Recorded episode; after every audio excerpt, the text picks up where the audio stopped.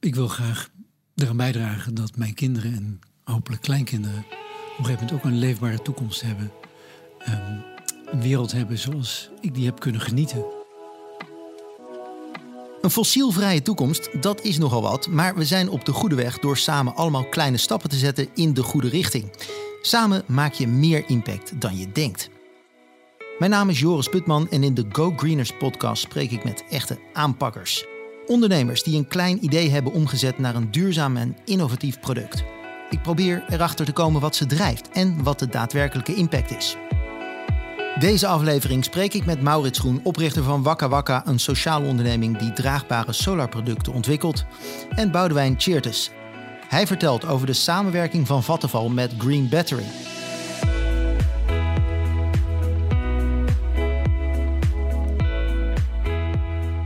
Boudewijn, Maurits, welkom. Dankjewel. Vertel, voelen jullie je echte go-greeners? Nou ja, je, je doet je best om een duurzame bijdrage te leveren, dus ik durf dat wel te zeggen, ja. Ja. En jij, Boudewijn? Ik vind het eh, altijd eh, eh, moeilijk om dat van mezelf te zeggen. Maar laat ik me gewoon eh, mijn bescheidenheid eventjes aan de kant eh, zetten. En zeggen, ja, ik, eh, ik, ik doe echt iets anders dan, eh, dan mijn collega's. Dus ja, ik ben wel een co-greener. Maurits, eh, voordat we inzoomen op jouw bedrijf, eh, even in een wat bredere context. Wat betekent een fossielvrije toekomst voor jou? Die woorden. Nou, eigenlijk dat we geen eh, fossiele energie meer gaan verbranden. Behoorlijk primitief eigenlijk. Als je ziet wat we nu al kunnen. En dat we fossiele energie gebruiken als grondstof voor producten. Het zijn koolstofverbindingen waar we fantastische producten van kunnen maken die we eindeloos weer kunnen hergebruiken. Laten we dat doen in plaats van ze in de fik te steken. Ja, dus wel gebruiken voor de productie van Ja, spullen van die je nodig hebt. wat, ja. Oké, niet verbranden. En heb je er vertrouwen in dat dat gaat lukken? Is dat een haalbaar doel? Nou, we hebben geen keus. Heel simpel. We zijn eh, bezig om een eh, klimaatcatastrofe van eh, ongekende omvang over ons af te roepen als we dat niet doen.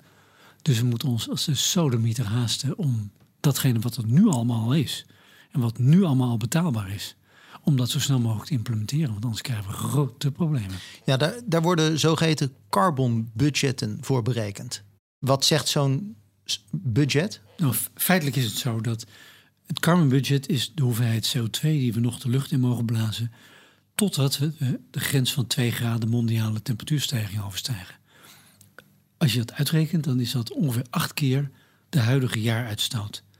Dus voor 2030 zouden we eigenlijk naar nul toe moeten. Dus geen kilo kolen, geen liter olie en geen kubieke meter gas meer vanaf pakweg 2030 forever. En Nul. gaan we dat halen? Nou, absoluut niet. Nee. Maar dat betekent lekker. dat we. Nou ja, dat betekent dat we daar de gevolgen van gaan ondervinden. Maar het betekent niet dat dat meteen het einde van de wereld betekent. Het betekent wel dat we enorme gevolgen gaan krijgen. Maar hoe sneller we die CO2-uitstoot naar beneden brengen, hoe minder de gevolgen zullen zijn. En die, die berekeningen die worden opgesteld door meerdere partijen? Of is er één autoriteit die zegt: dit is het carbon scenario voor de toekomst? Nou, er bestaat zoiets als het IPCC, het Intergovernmental Panel on Climate Change. Dat is een verzameling van duizenden wetenschappers over de hele wereld. Ver- Verdeeld over, ik weet niet hoeveel honderden instituten, die allemaal onderzoeken doen. Op de meest uiteenlopende wijze. En die samenkomen tot één keer in de vijf jaar tot een overzicht van wat er bekend is. Hè, stand van zaken van de, van, de, van de wetenschap op het gebied van klimaat. En die dan tot een samenvatting komen en beleidsaanbevelingen. En die hebben dat vastgesteld. En dat fungeert dan als een, als een basis, een fundament voor overheid, bedrijfsleven om op te werken. Ja. Hoe, hoe, hoe is dat voor Vattenfall? Welk scenario houden zij aan? Wij volgen eh, Parijs. Dus, dus het Parijsakkoord. Dus wij steken in op eh, eh, onder die twee graden blijven. Bij voorkeur anderhalve graad. Ja, dat is wel lastig als je al weet dat dat dan niet gaat lukken. Ja, dat is heel lastig. Maar dat maakt het eigenlijk het werk juist weer interessanter. Want je, er zit een urgentie in. Je moet aan de slag. Ja. Je kan niet zeggen van joh, laten we hier nog eens eventjes anderhalf jaar over praten. Je moet actie ondernemen. En Nou, hoe dat, meer, is hoe precies, beter. dat is precies waar we het over gaan hebben. Actie ondernemen. Ja, we moesten even, even die bredere context. Want het is best een, het het is een ongrijpbaar begrip eigenlijk uh, voor, voor, in het dagelijks leven. Um, Maurits, je hebt jaren geleden al besloten om je in te zetten voor een duurzame toekomst. Uh, nog steeds, iedere dag, mm -hmm. uh, een, een, groene ondernemer. Um, heel even in het kort, wat drijft jou? Nou ja, kijk, ik wil graag eraan bijdragen dat mijn kinderen en hopelijk kleinkinderen op een gegeven moment ook een leefbare toekomst hebben. Um, een wereld hebben zoals ik die heb kunnen genieten. Die wil ik op een fatsoenlijke manier door, doorgeven. Ja, en ondertussen ook een bedrijf runnen. Nou, dat kun je dus doen door een bedrijf te runnen op een manier die daaraan bijdraagt. Ja. Elf jaar geleden ben je begonnen met Wakka Wakka. Wat hebben jullie toen bedacht? Hoe is dat gegaan? Nou, heel, heel kort. Um, in 2010 was het voor de eerste keer dat in Afrika, in Zuid-Afrika om precies te zijn, het WK voetbal werd georganiseerd. En de FIFA die had gezegd dat moet het eerste carbon-free, carbon-neutral uh, World Cup uh, toernooi worden dat er uh, ooit gehouden wordt. Nou, Zuid-Afrika natuurlijk braaf ja gezegd, want ze wilden heel graag dat toernooi, toernooi organiseren. Dat regelen we wel, dachten ze. Toen kwamen ze erachter dat het toch wat lastiger was, want de hoeveelheid uitstoot was 2,8 miljoen ton. Nou, dat is echt heel veel. En de enige manier waarop ze bedachten dat ze dat zouden kunnen doen, dat is het compenseren daarvan. En dat kostte toen ongeveer 16 euro per ton. Dus en pakweg kleine 40 miljoen euro. Dat geld hadden ze niet en nog helemaal niet ervoor over. En toen hebben ze een wedstrijd uitgeschreven van wie heeft er een fantastische oplossing. En toen hebben we uh, met uh, in jeugdige overmoed hebben we bedacht, weet je wat, wij gaan eens kijken of we dat kunnen oplossen. En toen hebben we het volgende bedacht. Iedereen had op dat moment, zeker in Zuid-Afrika, nog gloeilampen. Nou, het woord zegt het al. Dat zijn uitstekende verwarmingselementen. Maar eigenlijk zijn ze bedoeld als verlichting. 90% is verspilling. Ja. ja. Terwijl op dat moment al, weliswaar heel duur, maar er waren al ledlampen. Die gaan uh, vijf, vijf keer, 50 keer langer mee. En die zijn veel efficiënter. Dus als je uitrekent hoeveel 100 watt gloeilampen je dan moet vervangen door ledverlichting, dan kun je uitrekenen op welke manier je dat kunt compenseren. Nou, dat hebben we bedacht, ingediend, gewonnen. Nou, toen, toen ontdekten we dat, er, uh, dat mensen dus geen stroom. Hoe, gaan ze, hoe, hoe, hoe, hebben ze dan verlichting na zes uur? Want dan is het gewoon donker in Zuid-Afrika. Kwamen we erachter dat mensen kerosinelampjes gebruiken. Nou, kerosine, wij associëren dat met de wereld van Peter Stuyvesant. Vliegen, hè, vliegtuigen. Topkwaliteit kerosine. Kwaliteit kerosine die die mensen daar kopen is gewoon echt pokkenzooi. Dat is gewoon vloeibaar chemisch afval wat je in de fik steekt. Heel slecht voor je longen. Levensgevaarlijk, want die hutten die vliegen in de fik. Er zijn geen eh, blusmiddelen, er is geen medische voorzieningen. Een drama. Elke dag, ook vandaag weer en gisteren en morgen en overmorgen. 800, vooral kinderen, op de wereld die levend verbranden door omvallende kerosinelampjes. Dat zijn er 300.000 per jaar. Dat was toen zo, dus nog steeds zo, want er zijn nog steeds meer dan een miljard mensen zonder stroom. En minstens zoveel, ja, ja. minstens zoveel die voortdurend met stroomuitval te maken hebben, die dus terug moeten vallen op die kerosine rotzooi. We dachten, hoe kan het nou in Zuid-Afrika?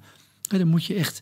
Er is geen factor 30 die je in kunt smeren om je te beschermen tegen de zonnebrand. Waarom gebruiken ze geen zonne-energie? Toen zijn Camille van en ik uh, een beetje gaan nadenken. Op een gegeven moment de stout schoenen aangetrokken. En toen hebben we gedacht, weet je wat, we gaan de Tesla onder de solarlampen uh, gaan we maken. Waar je ook nog eens een keer je mobiele telefoon mee kunt opladen. Want stroom is stroom. En ja, dat hebben we gedaan. En jullie hebben de Wakka Wakka ontwikkeld. Voor de mensen die het nog nooit hebben gezien, zal ik hem even omschrijven. Het is een geel plastic zakformaat. Uh, ja, even een beetje zo groot als een, een beetje dubbel dikke iPhone. Kan je openklappen, er zit een zonnepaneel op, er zit een batterij in. Um, nou, dat lijkt ook wel een beetje op de batterij waar jij mee werkt. Een paar maatjes kleiner. Een paar maatjes het, kleiner. Het, komt, het komt op hetzelfde ja, ja, ja. neer. Ja. En uh, uh, overdag uh, laat hij op met energie van de zon en s'avonds geeft hij licht. Hij, hij wekt meer op dan dat hij nodig heeft voor de verlichting. Ja. Ja. ja we, hebben, we hebben twee, twee basic, hè, basic types. Ja. Eentje met een licht en de andere met licht en een powering functie. Ja. Dus het is een, wat je zegt, hij is ongeveer net zo groot als een iPhone. We zeggen, het zonnepaneel is eigenlijk heel klein als je het vergelijkt met het paneel wat je op je dak hebt. Hè? Zonne, Ja. Zonnepaneel. Maar omdat het een super efficiënt ding is en bovendien er een apparaatje in zit, een chip op de printed circuit board, waardoor die heel efficiënt is, Ja. kun je met één dag Zuid-Afrikaanse zon tot 200 uur leeslicht per dag opwekken. Dus het is veel te veel. Dat heb je niet nodig. Je hebt hooguit, hè, als je drie uur huiswerk maakt, nou dan ben je al een hele flinke jongen of meisje. Dus je hebt veel te veel.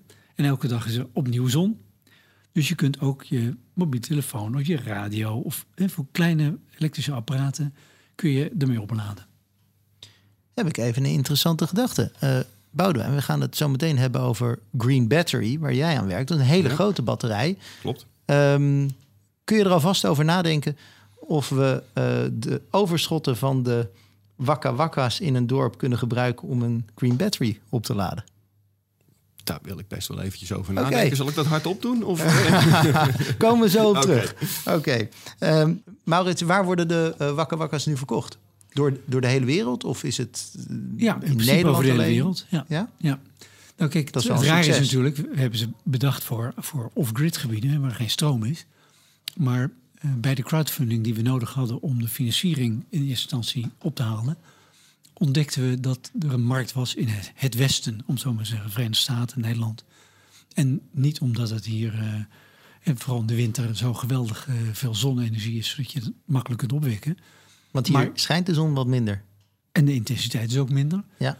Maar eh, als je op vakantie gaat, je gaat kamperen of je gaat zeilen of je wil een, eh, een gootseenkastje repareren of je moet de kelder in of je hebt pech met je auto. Of, nou, er zijn eindeloos veel toepassingen.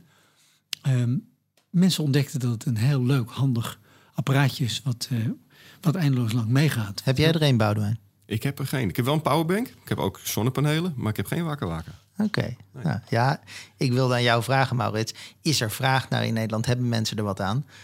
Maar ja, Nou, we hebben er heel veel verkocht. Ja. als je kijkt naar het grote geheel met Wakka Wakka, eh, wat is de impact? Nou ja, ik krijg elke week wel verhalen uit eh, Myanmar, eh, Guinea-Bissau, Kenia, Mali, eh, Sierra Leone, Cameroen, Zuid-Afrika, Malawi, je- noem het maar op. Van verhalen van de impact die die, die Wakka Wakka voor mensen heeft. En ik denk van, dat je je bijna geneert wat een ongelooflijke impact je zelf niet eens beseft dat dat ding kan hebben voor mensen. Echt mensen hun leven redt. Ik kan, daar kan ik tot twaalf uur over doorpraten. Eh, geef, geef, geef één ik voorbeeld. geef één een voorbeeld. heel hele korte voorbeeld. Er was een stagiaire die ging op een gegeven moment op vakantie naar Kenia. Die kwam in een lepra-dorp. Oude mevrouw die in er eentje in, een- in een hutje woonde. en Zo. En die elke dag, vertelde ze, er leven waagde om een lampje aan te steken. Omdat ze met, met die stompjes van vingers, van de handen, Ja. gewoon een kerosinelampje mo- aan moest steken. En iedere keer bang was dat ze hem om zou stoten. Die hoefde nu alleen maar met dat stompje op het rode knopje te, of het, op het knopje van de wakkerwakker te drukken. Ja. Dus dat altijd licht. Ze hoefden nooit meer bang te zijn dat de hut in de fik, fik, fik vloog. Dat is bijvoorbeeld één ding. Die stagiaire die was vervolgens heel committed aan het bedrijf. Ja, die, die Ja. ziet wat het, wat het effect Die is. zag het met eigen ogen. Ja. Ambassadeur voor het leven. Ja. Ja.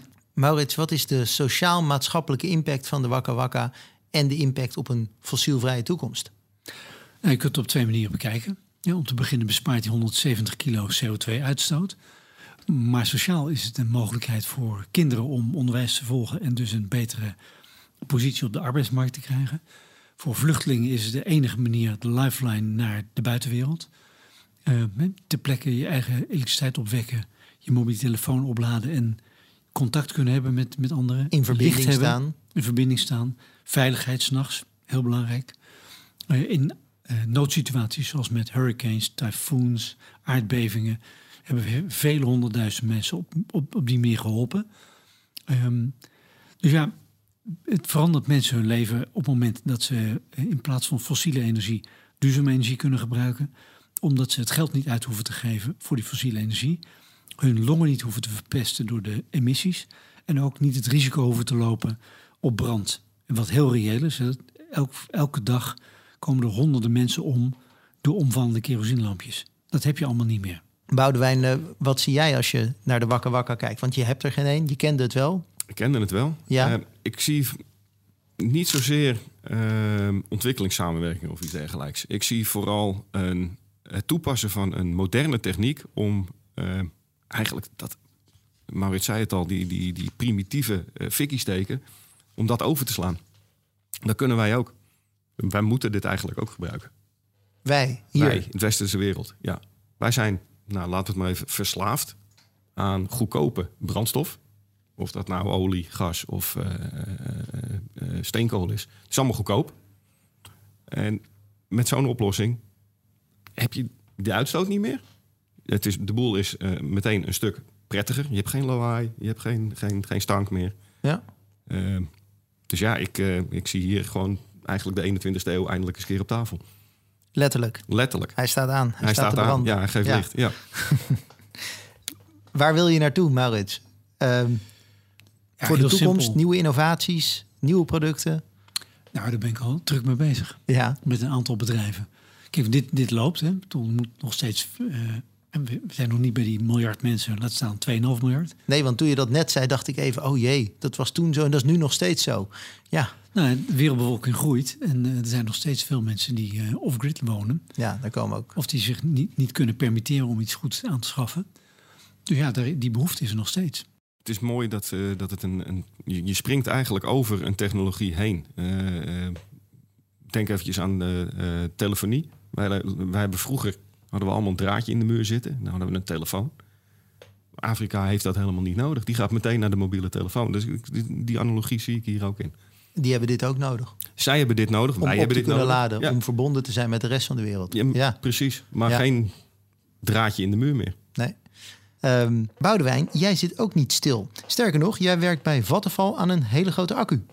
Eh, meerdere hele grote accu's, ja. Eh, ik werk eh, aan de samenwerking met, met Green Battery. Eh, wij verhuren eh, mobiele batterijen. Eigenlijk een vervanger voor dieselgeneratoren, eh, maar dan duurzaam. Dus met de Green Battery willen we samen, samen met Han Huiskamp, de, de, eigenaar van Green Battery, willen we de wereld mooier maken. CO2-vrij eh, eh, kunnen gaan leven. En dat, dat houdt dus niet op met het bouwen van windmolens of, of zonnepanelen. Maar de echt heel concreet oplossingen bieden in de stad. Kun je mij uitleggen hoe de Green Battery werkt? Technisch gezien. Technisch gezien. Nou, wacht even. Nou, Laat ik dat we- nee. eventjes even nuanceren. Ik wil gewoon weten, hoe wordt die opgeladen bijvoorbeeld? Eh, eigenlijk heel, heel, heel simpel. Eh, ehm, de Green Battery is een batterij, het woord zegt het al. Ehm, en wordt opgeladen bij een windpark, een zonnepark. Gewoon met duurzame energie opladen. En in plaats van dat het het net ingaat, gaat het de batterij in. En op het moment dat we hem dan ergens op een locatie nodig hebben, dan vertransporteren we hem daarheen. Het is, het is een hele grote powerbank. En die laden jullie met je eigen duurzame energie op. Juist. Mhm. Oké, dus ehm, als je op een festival bent, dan weet je dat de stroom die je daar gebruikt duurzaam is opgewekt. Klopt. En wat zit daar dan voor eh, financieel voordeel aan? Wat zit er aan? Eh, voor, voor wie? Voor de, voor de bezoeker, voor de organisator of voor ons? Voor de organisator. Zit er eigenlijk geen financieel voordeel eh, eh, in? Dus die doet het voor een betere wereld. Die doet het met ons voor een, een betere wereld. Ja, wij bieden een oplossing die eh, net zo duur is als de energie uit de, diesel, de dieselgenerator. Maar dan schoon. Met zonne-energie, met windenergie. En dan kan je dus zonder overlast ter plaatse, die, die, die uitstoot van, van CO2, fijnstof en al die, al die andere vervelende dingen, kan je, je je feestje gewoon schoon vieren. En dat sluit mooi aan bij wat Maurits zegt. De duur- duurzame alternatieven die zijn er. Eh, sterker nog, eh, ze leveren meer op omdat ze niet meer, niet meer kosten.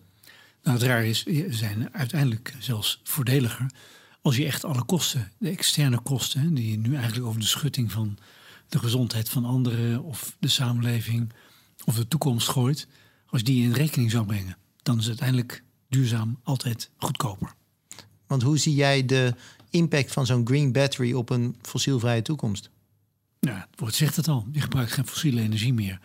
Je produceert geen CO2, geen stank, geen fijnstof, geen lawaai. Eh, waarom zou je dat niet doen als het, eh, voor het ook nog eens een keer voor hetzelfde bedrag kan? Terwijl je de effecten, de nadelige externe effecten van fossiele energie nog niet eens hebt meegerekend. Boudewijn, heb jij een voorbeeld waar de green battery wordt toegepast? Nou, een heel recent eh, eh, voorbeeld is eh, bij de EV Experience in, in Zandvoort. Was een heel leuk evenement om elektrisch rijden te bevorderen. elektrische auto's.